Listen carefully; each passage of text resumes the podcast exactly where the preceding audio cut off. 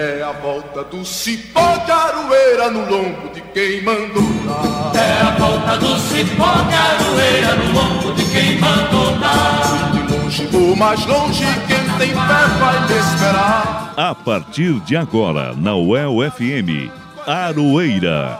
Um programa da Asuel Sindicato e do Sindipro Aduel. O dia a dia da luta sindical. Apresentação Elza Caldeira e Guilherme Bernardi. É a volta do cipó de aroeira no lombo de quem mandou dar. No ar, mais uma edição do programa Aroeira. É a volta do cipó de aroeira no lombo de quem mandou dar. É a volta do cipó de aroeira no lombo de quem mandou dar. De longe vou mais longe, quem tem fé. Boa tarde, ouvintes da UEL FM. Eu sou a Elza Caldeira e estou muito feliz em estar aqui com vocês em mais um sabadão, agora um sábado de frio, né? Quero saudar primeiramente o João Lopes, que é o nosso técnico de som de hoje, e também ao meu parceiraço aqui na UEL FM, na produção do programa, Guilherme Bernardi. Tudo certo, Elza? Mais uma semana chegando ao fim, mais uma semana com feriado pra gente aqui de Londrina, né? Mas a gente segue aqui apresentando o Aroeiro, o informativo radiofônico do Sindipro Aduel e da Suel Sindicato, nesta edição que é de número 203. E eu também quero, é claro, né, tá agradecendo também os nossos ouvintes aqui, dizendo que nós estamos contando com a participação de vocês aqui no programa. Manda mensagens pra gente no WhatsApp 99185 1976. Eu vou repetir: 99185 1976.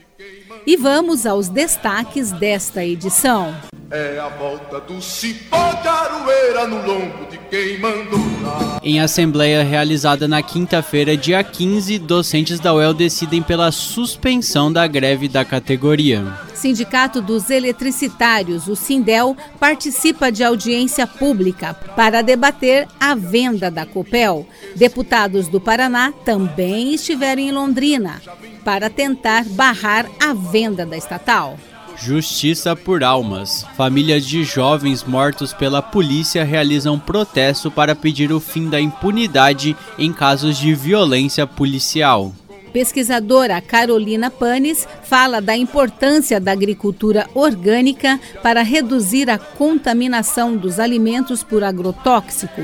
No entanto, poucas pessoas têm acesso aos produtos orgânicos. Este será o tema da segunda parte da matéria Veneno no Prato. E você não pode perder nesta edição 203 do Aroeira mais uma coluna à parte com o jornalista Fábio Silveira. Tudo isso agora, aqui no Aroeira. Programa Aroeira. Informativo radiofônico da Asuel e do Sindipro Aduel. Aroeira. O dia a dia da luta sindical. Apresentação e produção Elza Caldeira e Guilherme Bernardi. E vamos às notícias. Na semana passada, docentes de todas as sete universidades estaduais do Paraná estavam em greve pela recomposição das perdas salariais. No acumulado dos últimos sete anos sem reposição integral da inflação, a defasagem nos salários de servidoras e servidores públicos atingiu a marca dos 42%. Após as assembleias docentes da semana passada, todas realizadas na quarta-feira, dia 7, professores da UEL, UEMP e Unespar decidiram pela manutenção da greve. Docentes da UEM, da UniOeste, da UEPG e da Unicentro deliberaram pela suspensão dela e pelo retorno ao trabalho a partir da segunda-feira, última dia 12. E nesta quinta-feira, dia 15, docentes das três universidades em greve realizaram uma nova rodada de assembleias, todas no mesmo dia, para decidir os rumos do movimento grevista. O Guilherme esteve na Assembleia Docente da UEL e vai contar para a gente como foi e como fica a luta da categoria. Estamos aqui com o presidente do Sindipro Aduel, César Bessa, A Assembleia Docente da UEL acabou né, de se encerrar e deliberou, dentre outras coisas, pela suspensão do movimento grevista na universidade com retorno às atividades, né, considerando que amanhã é feriado aqui em Londrina, a partir de segunda-feira. Bessa, o que, que você diria que foi a mudança de uma semana para outra, que na semana passada a categoria decidiu por ampla maioria pela permanência na greve e agora foi decidido pela suspensão? Eu acho que a categoria, na semana passada, tomou uma decisão é, antes das decisões das demais assembleias das outras seis universidades no estado do Paraná. Ou seja, a gente só soube depois desse resultado. Mas isso trouxe um processo de amadurecimento da categoria que foi colhido, e a gente pôde observar isso, conversando com os professores nos centros, em reuniões nos centros da universidade. Né? A gente pôde abstrair essa, essa posição majoritária de que, é, já que agora outras quatro universidades retornaram, suspenderam o movimento, talvez nós tenhamos que acompanhar a maioria. Nesse sentido, o comando aqui já estava adotando e fez essa indicação em assembleia da suspensão da greve. Da mesma forma, ocorreu na UEMP, da mesma forma ocorreu na Unespar. Nós não temos ainda conhecimento das decisões da Unespar e da UEMP, mas é muito, muito provável que também a decisão seja no sentido da suspensão da greve. Bessa, só para deixar bem claro aqui para o nosso ouvinte, o que, que significa suspensão e por que, que isso é diferente de deliberar pelo encerramento da greve? Porque o indicativo de greve permanece.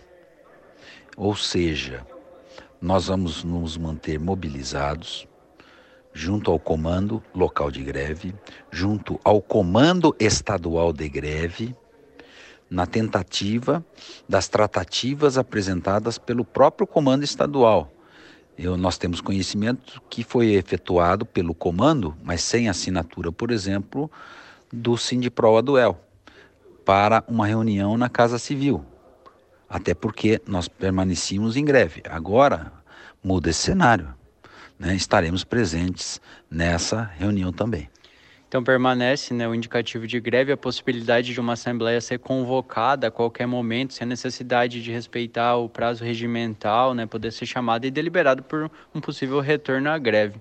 No final da Assembleia, apesar do ser aquele esquema de Assembleia vota a continuidade ou suspensão, um monte de gente vai embora, mas também teve o pessoal que permaneceu e ajudou a construir um plano de lutas, né? O que, que você destacaria desse plano de lutas para a sequência aí do movimento em defesa da reposição salarial, de, da educação pública, da universidade, melhores condições de trabalho? O que, que você acha que é aí o central dessa ideia de plano de lutas?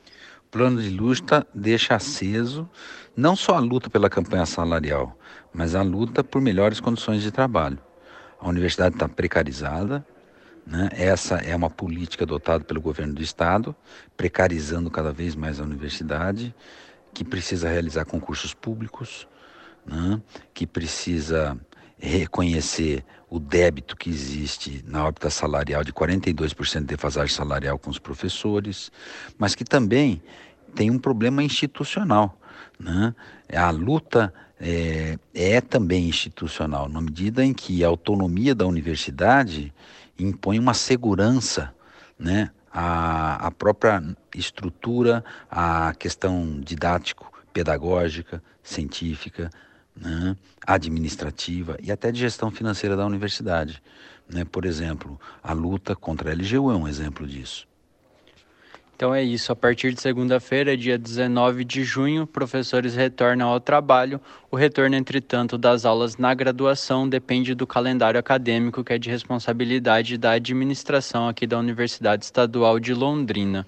E como vocês acabaram de ouvir, o presidente do Sindipro Aduel, César Bessa, as assembleias da Universidade Estadual do Norte do Paraná, a UEMP, e da Universidade Estadual do Paraná, a Unespar, também seguiram a deliberação da UEL e decidiram pela suspensão da greve da categoria neste momento. Então, a luta dos professores universitários continua, mas a greve em todas as sete universidades estaduais do Paraná está suspensa. Acompanhe mais informações no site nas redes sociais do Sindipro Aduel. O site é o sindproaduel.org.br. Você está ouvindo o programa Aroeira, o dia a dia da luta sindical. Terminou agora há pouco na Câmara Municipal de Londrina a audiência pública em defesa da Copel, que está em processo de venda pelo governo Ratinho Júnior. Londrina é o terceiro município do Paraná onde a Frente Parlamentar de Estatais e Empresas Públicas realiza a audiência pública. A frente é coordenada pelo deputado estadual Arilson Chiorato, do PT, que está desenvolvendo uma série de ações em defesa da Copel. O presidente do Sindel, que é o Sindicato dos Eletricitários de Londrina, Sandro Hunk, explica sobre em que pé está o processo de privatização da estatal e como está a situação dos trabalhadores da Copel. O avanço aí no processo de privatização, ele está é, por parte da, da, da, empresa e dos bancos né, que estão é, tratando aí do, do processo de avaliação e de como será feita a venda das ações na bolsa, ele está muito bem avançado. Está aí agora nesse momento tá vai para a Assembleia Geral dos, dos acionistas, né, para alteração do estatuto, porque há que se fazer esse, esse procedimento, né, tem que alterar o estatuto da Copel, da companhia, que é uma sociedade anônima. Então eles precisam alterar o estatuto para que comporte aí esse, esse processo de, de venda das ações, né? Que eles falam um nome muito bonito, né? Que é capitalização, transformar no, numa, numa empresa diferenciada, enfim, na verdade é só conversa fiada. É, é venda da, da, da Copel mesmo, entregar as ações da Copel aí para o controle do, do mercado financeiro. É, e a gestão da empresa está muito, ela tá muito agressiva, ela está é, massacrando os trabalhadores e trabalhadoras, as pessoas estão ficando doentes, eles estão transformando a empresa numa uma empresa muito difícil de se trabalhar, é, e, muitas, é, muita pressão psicológica forçando as pessoas aí a, a jornadas é, fora do, do, comum, as pessoas não, não, não, não têm mais tranquilidade para trabalhar na empresa, para forçar, inclusive, as pessoas torcerem, né? Para que a Copel privatize. Então, essa diretoria aí está tratando os funcionários da Copel é, de uma maneira muito, muito agressiva. Então a gente está muito preocupado com isso, tem atuado, tentado atuar, mas está muito difícil. As pessoas estão ficando é, desiludidas com essa, com essa nova forma de conduzir. E os trabalhadores realmente estão muito é, assim, desanimados, não tem mais motivação e o resultado é, é aquele, né? As pessoas querem sair da empresa hoje, só para você ter uma ideia. Muitas pessoas pretendem sair da empresa caso ela seja privatizada, porque a forma como está sendo conduzida aí, eles estão massacrando os trabalhadores. Uma situação muito triste que o, a empresa, a Companhia Paranense de Energia, por décadas é considerada a melhor empresa da América Latina. E isso só é possível com a capacidade intelectual dos trabalhadores da Copel. Então você imagina como que está a empresa, né? Uma empresa que é melhor da América Latina hoje, as pessoas querem sair da empresa por conta da forma que estão sendo tratados dentro da empresa. Então, muito preocupante. O presidente do Sindel, Sandro Hunk, também disse que acredita que as várias denúncias contra o processo de privatização podem revogar o decreto assinado por Ratinho Júnior, que quer de qualquer jeito né, privatizar a estatal. A vereadora Lenir de Assis foi uma das organizadoras da audiência aqui em Londrina. Ela afirma que a privatização da Copel vai trazer prejuízos para toda a população. Caso a venda da Copel ocorra, as consequências serão para todo o povo paranaense, ou seja, energia mais cara e a precarização dos serviços públicos. Tivemos como exemplo no governo federal anterior a desestatização da Eletrobras, a maior empresa de energia elétrica do Brasil e da América Latina. Agora, o governo Lula está tentando é, recuperá-la né, por uma questão de segurança nacional, ou seja, é um grande patrimônio, mas nós estamos falando de energia elétrica. Então, isso nós precisamos, de fato, recuperar e manter esses serviços é, em domínio do poder público. Nós estamos na contramão do mundo. Na Alemanha, Espanha, Reino Unido, Estados Unidos, por exemplo, 374 empresas de energia elétrica foram reestatizadas. Segundo os governos destes países, a retomada dos serviços ampliou o acesso das classes mais pobres, especialmente à energia elétrica, reduziu tarifas e aumentou a participação social nas decisões da empresa. E aqui nós temos a Copel e no governo do estado, o governador Ratinho Júnior, querendo então privatizar a Copel. Energia elétrica é um serviço essencial e estratégico e tem que ser público e eu diria 100% público. Por isso é que dissemos que estamos indo na contramão. Quem esteve aqui pela cidade é o próprio coordenador da Frente Parlamentar de Estatais e Empresas Públicas, o deputado estadual petista Arilson Chiorato. A energia pública mais barata do país não pode sumir do dia para o outro, num processo viciado, cheio de erros e processos escuros, escondidos. A empresa que gera luz tem que ter um processo claro, não um processo escuro como esse. Por isso é importante vocês participarem dessas mobilizações. Nesse sábado agora em Londrina, depois em Cianorte, depois em Guarapuava e vão ter outras agendas. Participe junto conosco, junto do movimento A Copel é nossa. Minha, é sua, é dele, é vossa, é nossa. É importante tudo isso para a gente aumentar a nossa luta e fazer com que a gente derrube a venda a pressa que o Ratinho tem em dar a Copel a troco de banana para o mercado financeiro. Tamo junto nessa luta. Música e resistência. Quando as relações de trabalho se transformam em canções.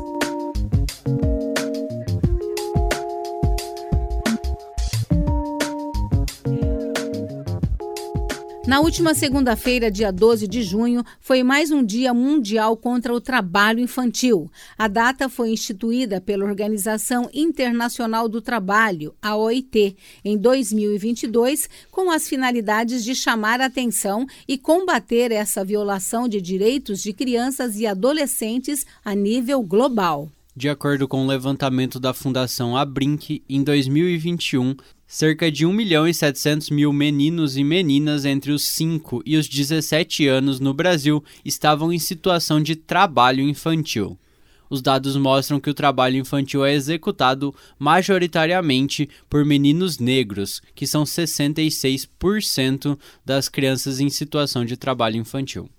Segundo informações do Ministério do Trabalho e Emprego, apenas de janeiro e abril deste ano, 702 crianças e adolescentes foram resgatadas em situação de trabalho infantil aqui no nosso país. Mais informações sobre esses dados você pode encontrar na reportagem da jornalista Franciele Rodrigues do Portal Verdade. Basta acessar portalverdade.com.br. 702 crianças e adolescentes resgatadas, né? Só de janeiro a abril deste ano, 66% de meninos negros nessa situação de trabalho infantil, dados muito tristes, né, Elza? Muito tristes, Gui, meu Deus. E por isso que hoje nós vamos apresentar uma música que trata sobre este tema. De Paulo Tati e Sandra Pérez, vamos ouvir palavra cantada com a música Criança Não Trabalha.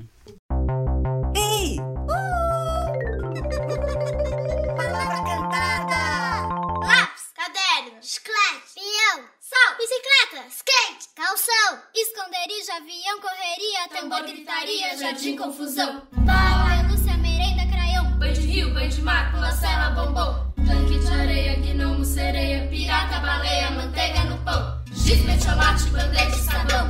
Tênis, cadarço, almofada, colchão. Quebra a cabeça, boneca, peteca. Botão, pega, pega, papel,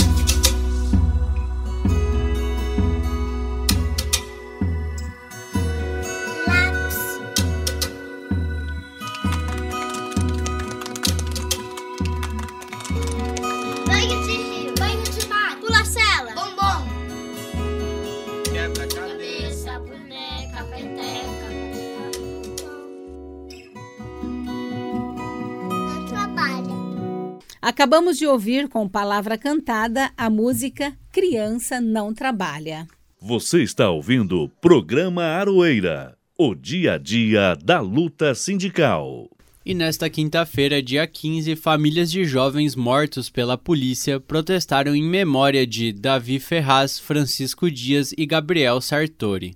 Esta manifestação foi organizada pelo movimento Justiça por Almas, Mães de Luto em Luta. O ato foi realizado no final da tarde, na esquina da Avenida Duque de Caxias, com a Rua Desembargador Clotário Portugal, na Vila Recreio, perto da casa do Bom Samaritano. Os adolescentes Davi Gregório Ferraz, dos Santos, de 15 anos, Gabriel Sartori, de 17 anos, foram mortos em ações policiais. O primeiro em 15 de junho do ano passado e o segundo no mesmo dia, mas há seis anos atrás. O protesto marcou também um ano da morte de Francisco Luciano Dias, de 29 anos, que faleceu em 30 de maio do ano passado. O local escolhido para a manifestação é exatamente onde Davi foi morto. A Elza participou do protesto e conversou com as mães. Vamos ouvir. Nós estamos aqui, né, participando de um protesto que está sendo feito pelo movimento Justiça por almas, né? Mães de luto em luta, que estão se reunindo aqui na Duque de Caxias, bem aqui no alto, né? Na altura do número 5962, né? Perto do Bom, Samar, do Bom Samaritano, Casa do Bom Samaritano. Nós viemos aqui conversar com essas mães. Vamos começar falando com a mãe do Davi Gregório. Ele foi assassinado pela polícia exatamente neste local que nós estamos aqui. E por isso que o evento está sendo realizado neste local. Então nós vamos conversar com a mãe dele. Fala para mim o seu nome completo, por favor. Marilene Ferraz da Silva Santos. Marilene, você voltou aqui hoje no dia e na hora, né, em que o seu filho foi morto pela polícia. Não deve estar sendo fácil, né? Com certeza, com certeza. Nesse dia, no ano passado, ele estava vivo. O meu filho, ele não saiu de casa nem para matar nem para morrer. Se ele sequer imaginasse o que aconteceria, jamais ele teria vindo aqui, nesse lugar. Ele não era treinado para isso. Meu filho, ele era um menino estudioso, um bom filho. Ele conseguiu um, uma vaga de curso técnico profissionalizante na Unopar por melhores notas do quinto ao nono ano um menino dedicado, estudava curso de inglês sozinho, porque ele manifestou a vontade de ser padre, o desejo de ser padre. Ele era coroinha na paróquia Nossa Senhora de Nazaré, no Parigô de Souza. E se, no caso, ele fosse padre, ele me disse, mãe, é o mínimo que eu preciso é saber inglês.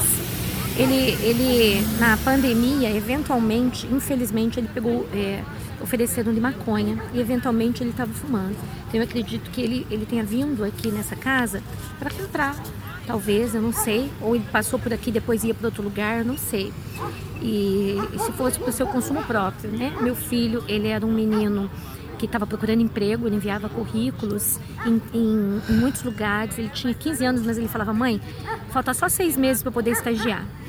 É, e nesse dia, é, a, a, choque passou e, e metralhou, né? Ele foi morto por 15 tiros, ele foi executado 14 provavelmente pelas costas e 11 pela frente. E um dos três atiradores tinha uma metralhadora. É, eles, o meu filho, é, ninguém nos avisou nada, foram os amigos dele no Colégio Pinote, onde ele estudou, no, no, no bairro Parigo de Souza. Os amigos viram na televisão, através do, do programa Macedão, aquela reportagem horrível. E aí eles estavam tudo chorando na frente da escola e ninguém tinha coragem de falar. E você não sabia até então? Não, eu estava com meu coração apertado, mas eu não sabia. Aí um casal, os pais de um menino amigo dele, foi na minha casa, era sete e meia da noite. E eu esperando ele chegar angustiado, eu estava angustiada, porque ele não tinha chego, normalmente nessa hora ele já estava em casa. E ele é, chegou esse casal na porta da minha casa e falou, Davi, eu fui, né, atender, falei, ele não tá. Ela falou, não, é porque a gente não sabe o nome da senhora. Eu sou mãe. Ela falou bem assim, a senhora tem que ser forte. Os, os amigos dele tá tudo chorando. Eu, eu tô aqui porque eu sou mãe. E eu vim no papel de mãe. Eu queria dizer que a polícia acabou de matar o seu filho na Vila Recreio. Foi assim. E o que, que a polícia alega? A polícia alega que eh, ele foi confronto, exatamente, os ditos confrontos, mas foi provado pela polícia científica que não havia arma com meu filho. Entre 38 fotos, a polícia científica não tinha a arma com meu filho. Inclusive, ele era destro e a mão direita dele foi decepado todas as interfalanges dos dedos, porque a, a polícia científica escreve assim no laudo: mão em sinal de legítima defesa. Ele levou a mão ao peito e é, a, a, bala, ou provavelmente da metralhadora, tão, tão forte que é, então ela, ela quebrou-lhe os dedos da mão com a mão no peito. Ele gritou, meu filho gritou: Não sou da casa, eu não sou daqui. E avisa minha mãe. Ele gritou dessa maneira. Tem pessoas que ouviram, mas estão todas ameaçadas pela polícia. A polícia, no mesmo dia que matou e executou meu filho, foram na casa vizinha e exigiram as imagens das câmeras que mostrariam o, a abordagem deles, que eles já chegaram metralhando, mostraria que meu filho estava desarmado, mas eles chantagearam a mulher e as duas filhas, que se elas não apagassem as, as imagens, eles iam jogar droga nelas. Foram essas palavras que ela nos disse. É, o nosso pedido, o nosso movimento aqui hoje, nesse dia que completa um ano, é, a gente pede a instalação das câmeras nas, nas fardas policiais, a instalação das câmeras nas viaturas, o exame toxicológico e uma força-tarefa para investigar esses casos, onde pessoas inocentes, sem nenhum tipo de passagem, é, é, é, é executado dessa maneira. Nesse, eu me lembro tudo que o meu filho fez. Esses foram os três últimos dias das minhas recordações. É claro que eu tenho ele na minha lembrança para a vida inteira, tudo, tudo. Mas a história do meu filho encerrou-se aqui. Ano passado, eu sabia o que ele estava fazendo. Na segunda-feira, na terça-feira, na quarta-feira. Nesses três últimos dias, foi isso que aconteceu comigo, meu abalo. Tudo. Foi primeiro dia dos pais, depois foi o primeiro dia das crianças, depois foi o primeiro Natal, depois foi o aniversário dele, o primeiro aniversário dele, ele não estando aqui, e o primeiro dia das mães, que foi agora em maio. E agora, a partir de agora, não tem mais. O ano passado, meu filho estava fazendo isso, porque ele foi impedido foi tirado-lhe o direito de viver. Ele queria estudar, ele queria trabalhar, o curso dele era na área da saúde e ele era um menino inteligente, um menino muito bom, nunca teve treta com ninguém, os amigos dele todos falam isso, tia, a gente não se conforma, é muita covardia, ele não tinha treta com ninguém, é um menino tímido, avesso à bagunça, a, a muito movimento, se alguém falasse mais alto ele já baixava, saía de perto, tímido, esse, esse é meu filho. Mãe, nossos profundos sentimentos para você. Nós continuamos aqui, né? Um evento é, muito triste, emocionante, com as falas das mães. E agora nós vamos ouvir um pai, um pai que também teve o seu filho assassinado pela polícia. Conversar com o Marco Modesto. O filho dele é, foi morto na chacina de 2016. Modesto, Conta para nós o que, que aconteceu, como era o nome do seu filho, quantos anos ele tinha. Meu filho chamava Matheus Henrique e ele tinha 21 anos. Um menino, era um trabalhador, um menino formado em, em mecânica industrial, já tinha trabalhado na área, estava trabalhando em outro, em outro ramo na, na época Estava numa festa em, em, dia 29 de janeiro de 2016, um, uma festa com alguns, algumas, alguns amigos, uma festa de família, tinha criança, tinha mulheres na, no local. No dia que um policial foi assassinado, o, o policial Botino foi assassinado no, no Lago Norte, durante o final da tarde desse mesmo dia, é, o, saiu um comentário na cidade que a polícia estava jurando um monte de gente de um, alguns locais de morte.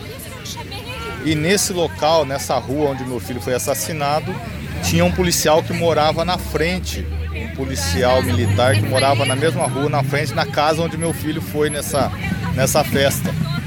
Então assim, foi umas, umas coincidências que aconteceram aí.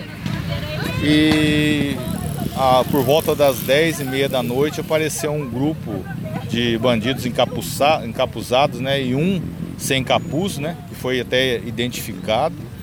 Um, um, um sujeito que é, que é, é policial. E na sequência é, eles, eles desferiram, o pessoal estava na varanda da casa, começaram a atirar do portão para fora, para dentro da casa e praticamente morreu cinco pessoas que estavam naquele, naquele grupo lá. Meu filho foi assassinado na hora, ele mais dois, dois colegas e mais dois morreram, acabaram morrendo no hospital. Então assim, e isso, depois foram presos, esses policiais que participaram de tudo isso daí, foram presos, foi pedida a prisão, mas o juiz alega que se liberou é, por falta de provas, né? Londrina é, é, é campeã na, em morte de, su, de, suposto confronto, né? Que não existe confronto, suposto confronto. Porque meu filho, onde meu filho foi assassinado, foi assassinato a sangue frio, chacina. paredão. Foi uma chacina. Não teve confronto, ninguém estava armado, não tinha arma no local. O HD da casa foi roubado, tinha uma a casa tinha filmagem, roubaram o HD, levaram para o batalhão, para o quinto batalhão e sumiram com o HD das, é, câmeras. Da, da, das câmeras da casa, onde, onde foram assassinados cinco pessoas. Modesto, nossos sentimentos para você e para sua família, tá? Em 2017, o jovem Gabriel Sartori foi assassinado por um policial em frente de uma escola do Jardim Cafezal. De lá para cá, a mãe dele também né, tem se somado junto às mães do Justiça por Almas e ela vai conversar com a gente aqui agora. Fala seu nome completo para mim, mãe. O meu é Cristiane Sartori. Cris, conta pra gente um pouquinho como que você tá, como é que tá a sua vida. É, eu costumo dizer que eu tô medicada, né? Uhum. Porque para sobreviver tudo isso é só medicamento mesmo e terapia, né? Então a gente sobrevive pela misericórdia de Deus em primeiro lugar e os medicamentos que nos mantêm em pé. Seis anos, tá fazendo hoje, inclusive. E estamos aí lutando, continuamos lutando por justiça e é isso que faz a gente perseguir, né? Conseguir sobreviver os nossos dias árduos da vida, né? A história do Gabriel é uma história muito comovente porque ele morreu de forma inocente, completamente, né, Cris? Por causa de um desentendimento, né? Conta pra gente, você consegue expressar? Sim, é, na verdade o, a morte do Gabriel, né, ela foi muito rápida e, e, realmente muito inocente, porque ele saiu de casa às 5 horas e 5 e meia ele já estava morto. Então ele saiu para se encontrar com os meninos ali no colégio, né? E a versão dos meninos é que eles tinham acabado de chegar, eles estavam conversando rindo e o policial saiu e simplesmente falou: Isso é para vocês aprenderem a não fumar, mas na frente da minha casa e deu um tiro. E esse tiro pegou bem bem no, no peito dele do lado do coração. Ele conseguiu correr alguns metros de distância, só que ele caiu e praticamente já sem vida, porque o tiro foi cortando todas as veias internas dele deu hemorragia. Essa foi a causa da morte, né? Hemorrágica. Eu deixo bem claro que a gente não quer acabar com uma corporação. A nossa ideia não é acabar com o Instituto Governamental, até porque a gente precisa da polícia, a gente né, tem ótimos policiais aí, mas a gente precisa que os maus paguem. Porque pelos maus policiais, a nossa corporação né, está ficando muito manchada por isso. Porque meu filho não foi o primeiro nem o último. E esses outros mais recentes também não vão ser últimos, eles continuam matando e, e tá aí, tirando a vida de muitos jovens inocentes, isso fazendo muita, muita família sofrer. E o pior é que o julgamento ocorreu e não houve condenação, né, Cris? É, essa é a parte que eu digo que é mais triste ainda, né? Porque havia uma grande esperança de pelo menos ele ser afastado da corporação, né? Eu tinha essa grande esperança. Sempre deixei muito claro que a prisão para mim não era o que eu mais lutava. Eu queria que ele saísse da corporação, que ele tirasse essa desonra, né, de dentro da corporação. E infelizmente a, a, gente não entendeu até hoje. O meu promotor de defensoria, ele em vez de me defender, usou vários palavreados ali que dessem a entender que ele realmente era inocente no final, acabamos sendo perdendo esse julgamento por legítima defesa, sendo que em nenhum momento até por parte do próprio assassino. Ele nem um momento ele disse como legítima defesa. Isso aí só foi no final do tribunal lá. Desde o início ele falou que ele fazia uma abordagem, que o Gabriel não obedeceu, por isso que ele atirou. Então, quer dizer, não condiz nem com a própria palavra do assassino.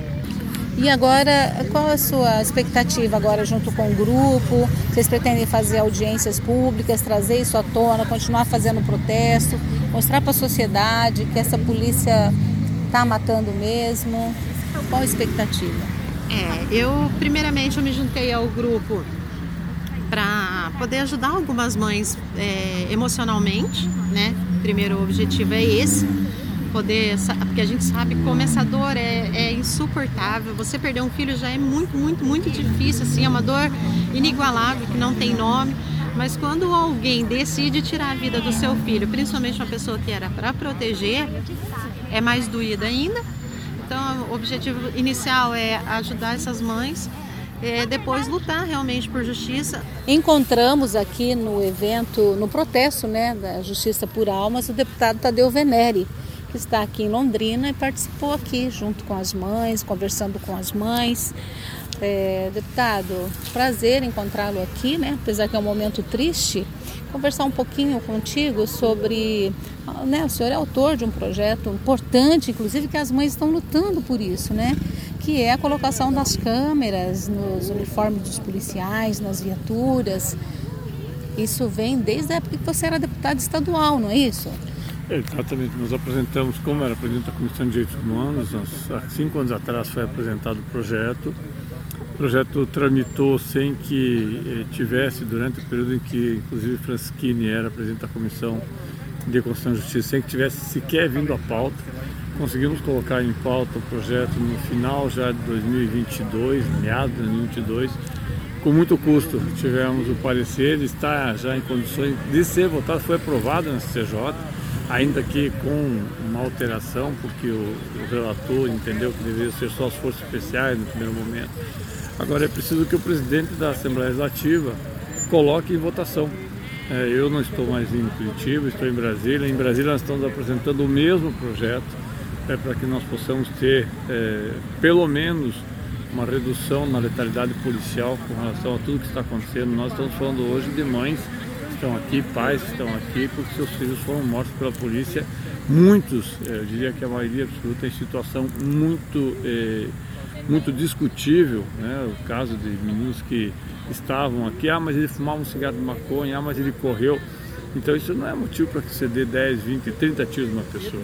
O que nós estamos vendo é uma execução, é uma execução feita de forma deliberada, de forma intencional sem que a vítima tenha, na maioria absoluta das vezes, qualquer chance de defesa. E a polícia é paga pelo Estado, a polícia é feita para proteger o cidadão.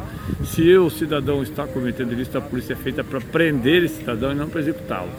Hoje o que nós temos aqui, infelizmente, é uma tragédia com mais de 30 famílias que perderam seus filhos e que eu espero que nós possamos aprovar é, num prazo muito rápido a lei que prevê o uso de câmeras corporais em toda a polícia no Paraná, em toda a polícia no Brasil inteiro, para que isso se reduza e que não tenhamos mais, como temos aqui, as mães vindo falar conosco e muitas delas vindo chorar porque os seus filhos, que tinham 16, 17, 15, 18 anos, foram mortos pela polícia. Muito obrigada, deputado. Segundo informações do Grupo de Atuação Especial de Combate ao Crime Organizado, o GAECO, que é um órgão do Ministério Público do Paraná, foram registradas 50 mortes em incidentes envolvendo agentes de segurança em Londrina apenas no ano de 2022. É a segunda cidade do Paraná onde policiais mais vitimaram civis, atrás apenas de Curitiba, com 121 mortes. Ao todo, 488 mortes foram registradas no estado pelas forças policiais em 2022. Você está ouvindo o programa Aroeira. O dia a dia da luta sindical. E agora vamos ouvir a segunda parte da matéria Veneno no Prato, que traz a fala da bioquímica, pesquisadora e pós-doutora em Oncologia, Carolina Panis, que trata sobre o aumento dos casos de câncer causados por contaminação de alimentos por agrotóxicos. Hoje vamos trazer mais uma parte da entrevista que ela concedeu à jornalista Márcia Raquel, que é assessora do deputado Goura. Doutora, a gente sabe que o produto orgânico, na maioria dos centros, é um produto um pouco mais caro do que o convencional. Isso preocupa porque, como você colocou, como é que as pessoas que têm uma renda menor vão conseguir comer produtos orgânicos? A gente sabe que o produto orgânico, né, ele, ele na maioria dos centros, ele é um produto um pouco mais caro do que o produto convencional. Isso preocupa porque, né, como você colocou, como é que as pessoas que é, têm uma renda menor né, vão conseguir comer o orgânico? Elas não vão conseguir. Tenta comprar um suco de uva orgânico e compara com o preço do convencional. Eu fiz isso outro dia, um litro e meio do, do convencional estava R$ 9,90 no mercado e um litro do orgânico estava 26 reais. Então, assim, mesmo a gente que tem um poder aquisitivo razoável, a gente olha aquilo e você fala, gente, como é que eu vou manter? Como que eu vou pagar 24 reais num litro de, de suco de uva, né? 26 reais num litro de suco de uva, é, ganhando o que eu ganho?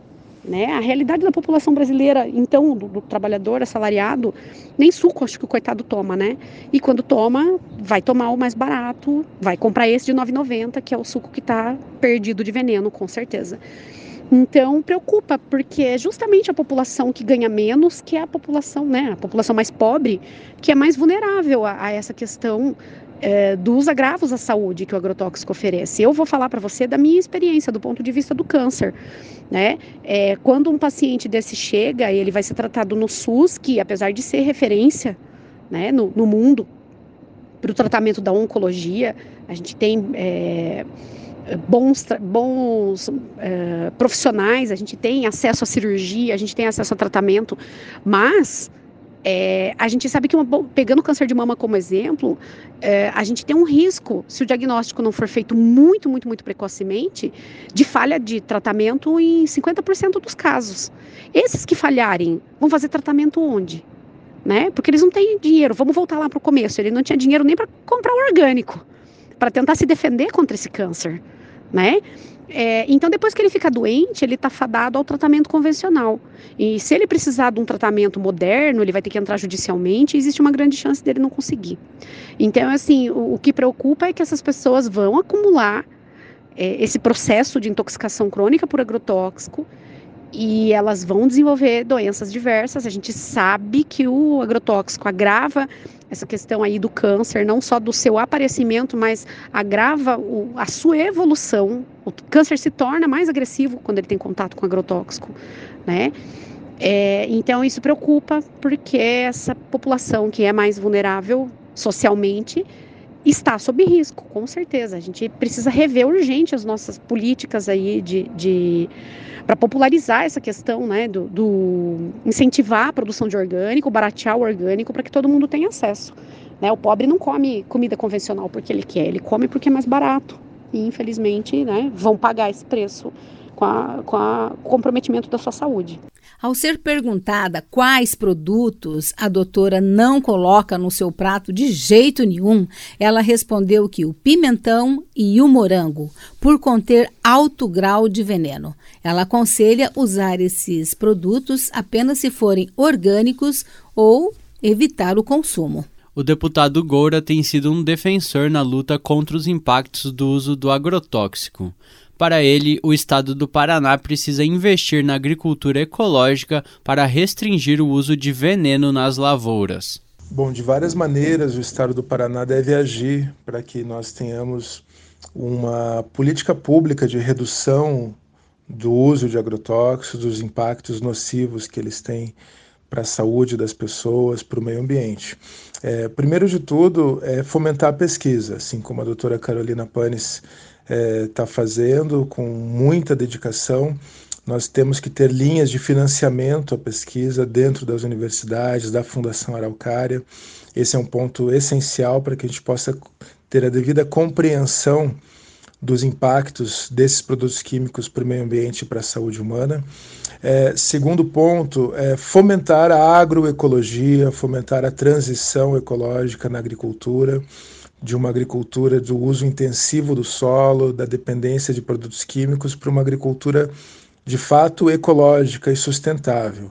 Isso é importantíssimo. O Paraná tem milhares já de produtores orgânicos, agroecológicos, mas que carecem de mais apoio por parte do governo do estado. Então, o Paraná pode sim ser uma potência agroecológica mundial se a gente tiver mais apoio do governo. E para isso a gente precisa de assistência técnica, a gente precisa de apoio, a gente precisa de compras direcionadas do poder público para essas para esses produtores e produtoras. Nós precisamos é, fortalecer uma cultura de agricultura ecológica. E isso tudo é muito importante, é urgente até mesmo, eu diria, para que a gente possa ter um cenário é, mais positivo, um cenário que garanta é, realmente é, uma mudança de paradigma. Então, o Estado do Paraná ele não pode se furtar a isso. Nós precisamos restringir o uso de agrotóxicos tanto na área rural quanto na área urbana, que ainda é muito comum, inclusive tanto na agricultura quanto na, no uso do mata-mato que é o glifosato, é veneno utilizado dentro da área urbana, dentro da cidade, para uma suposta jardinagem, para retirada de ervas, é, chamadas ervas daninhas. É, e a gente tem que fortalecer a agricultura ecológica em todo o estado do Paraná. O nosso mandato tem atuado de forma bastante intensa é, com a proposição de leis de criação de zonas livres de agrotóxicos, com projetos que visam a restrição de uh, produtos químicos que, uh, notadamente, têm impactos nocivos para as abelhas, em especial aqui eu cito fipronil, que é um produto ainda utilizado no Paraná e que tem impactos diretos tanto na sericicultura quanto também na produção de frutas e também é, na meliponicultura como um todo. É, somos o autor, autor também, o nosso mandato é autor do projeto de lei que cria o Programa Estadual de Redução de Agrotóxicos, o, e isso tudo está tramitando na Assembleia.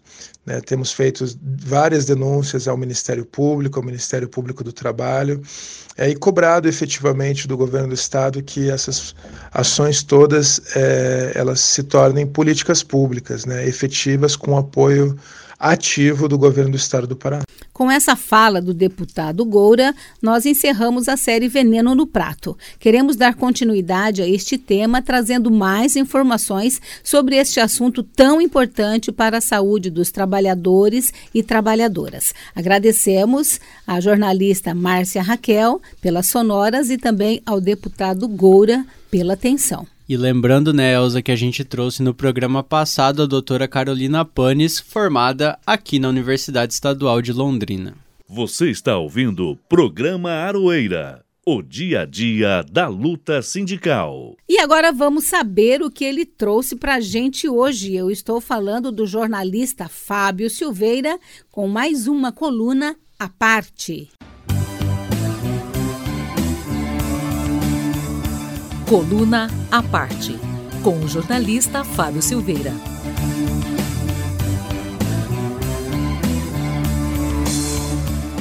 Olá, estou de volta aqui para falar sobre política e hoje eu quero que vocês que nos acompanham anotem aí no seu calendário o dia 22 de junho. 22 de junho de 2022, que pode ser um dia importantíssimo, eu diria fundamental na história do Brasil é para esse dia, que é quinta-feira da próxima semana, que está marcado o julgamento é, do ex-presidente Jair Bolsonaro no Tribunal Superior Eleitoral.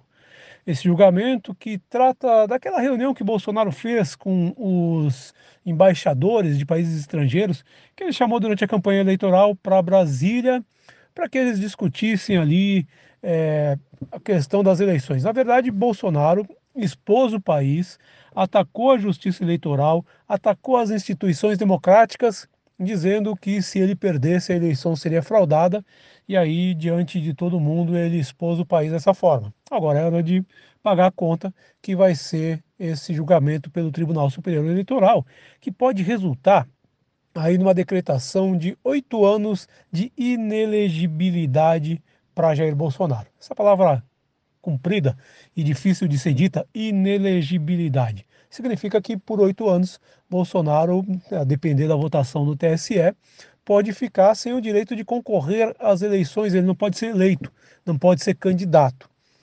E esse é o mínimo, pode ser o começo aí de, vamos dizer assim, de um processo de se fazer justiça com relação a Bolsonaro. Porque este crime que Bolsonaro cometeu durante a eleição, atacando as urnas, atacando o sistema eleitoral, ele, eu diria que é o menor de todos os crimes que Jair Bolsonaro fez durante seus quatro anos de mandato. Nem estou falando dos crimes cometidos anteriores ao mandato, como a rachadinha, enfim, como ataques à democracia o tempo todo, nem estou falando disso. Estou falando dos crimes do mandato. Esse é o primeiro ponto aí, o primeiro passo importante para que a gente comece a fazer, a pensar em justiça no Brasil. Tirar a capacidade de Bolsonaro de ser eleito.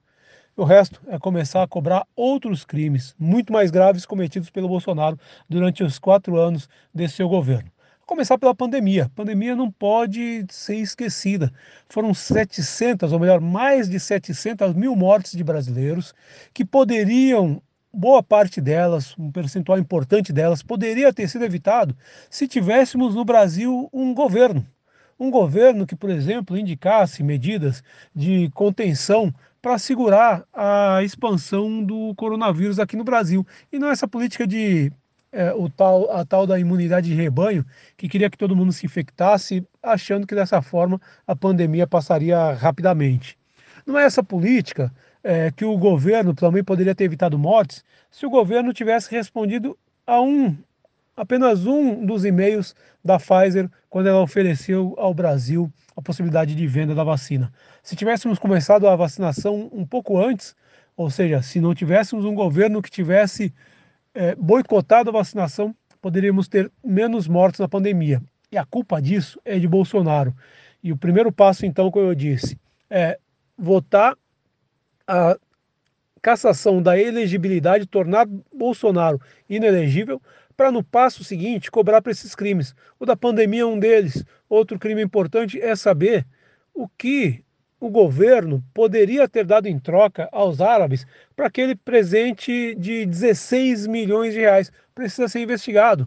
Precisa ser investigado como foram as vendas de refinarias promovidas pelo governo Bolsonaro, a privatização da Telebrás e outros processos que esse governo criminoso, fascista de Jair Bolsonaro é, aprontou ao longo dos quatro anos dessa tragédia que foi a vamos assim dizer, gestão de Jair Bolsonaro à frente da presidência da República.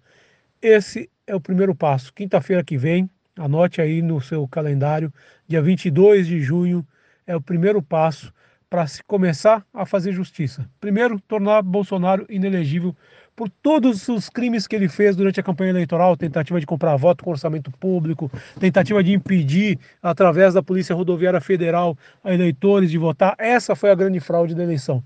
E depois cobrar os crimes comuns que Bolsonaro praticou à frente do governo federal. Por hoje é isso. Apesar da minha exaltação, desejo uma boa semana a todo mundo. Semana que vem eu estou de volta. E Nelza, diferente o programa só com uma coluna, estamos passando por isso, lembrando que o Reginaldo Melhado está de férias, acho que ele retorna na semana que vem ou na outra ainda? Diz que volta semana que vem, né? Vamos contar com isso. Volta pedalando?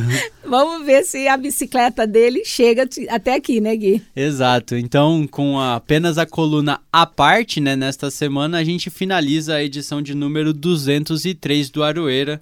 Lembrando, né, que a gente agradece sempre a Franciele Rodrigues, do Portal Verdade, pelas sonoras, né, e a jornalista, assessora do deputado Goura, que nos cedeu as entrevistas, né, para a matéria matéria sobre o uso de agrotóxicos aqui no estado do Paraná. É isso, Gui. Eu quero lembrar aos nossos ouvintes que hoje, né, começa mais uma edição do Filo, que é o Festival Internacional de Londrina, e que vai até o dia 2 de julho. Você gosta de teatro, Gui? Ah, já comprei um ingresso para ir pelo menos e tô acompanhando a programação ainda. Pedi para uns amigos decidirem algumas coisas. Semana que vem eu vou na sexta-feira, antes de gravar o Aroeira aqui, assistir a uma das peças lá no Teatro Ouro Verde. Que bom, né? O teatro é muito bom. A gente deve estar participando também hoje à noite da abertura e uma ótima temporada para o Filo, né? Nossos agradecimentos, né, Gui, agora especiais Primeiro para você, né, Gui, por participar comigo aqui em mais uma edição. Obrigado, Elza. Seguimos aí, né? Semanas um pouco corridas, com feriado. Esfriou bastante aqui em Londrina, mas trazemos sempre um Aroeira quentinho para esquentar o seu sábado de meio-dia e um bom final de semana também para você, Elza. Nossos agradecimentos especiais também, né, para o João Lopes e o Ricardo Lima, que comandaram a mesa de som tão bem aqui na UEL FM. Também ao Gerson Gugel, que é o diretor de programação da rádio, e ao Edir Pedro, que é o diretor-geral desta emissora.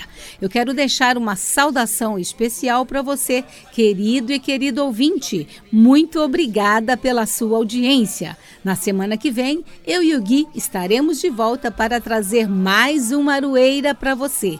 Um forte abraço e até lá! É a volta do cipó de aroeira no lombo de quem mandou dar. É a volta do cipó de aroeira no lombo de quem mandou dar. De longe ou mais longe, quem tem fé vai me esperar. A UEL FM acaba de apresentar Aroeira, um programa da Asuel Sindicato e do Sindipro Aduel o dia a dia da luta sindical. É a volta do cipó, caroeira de quem.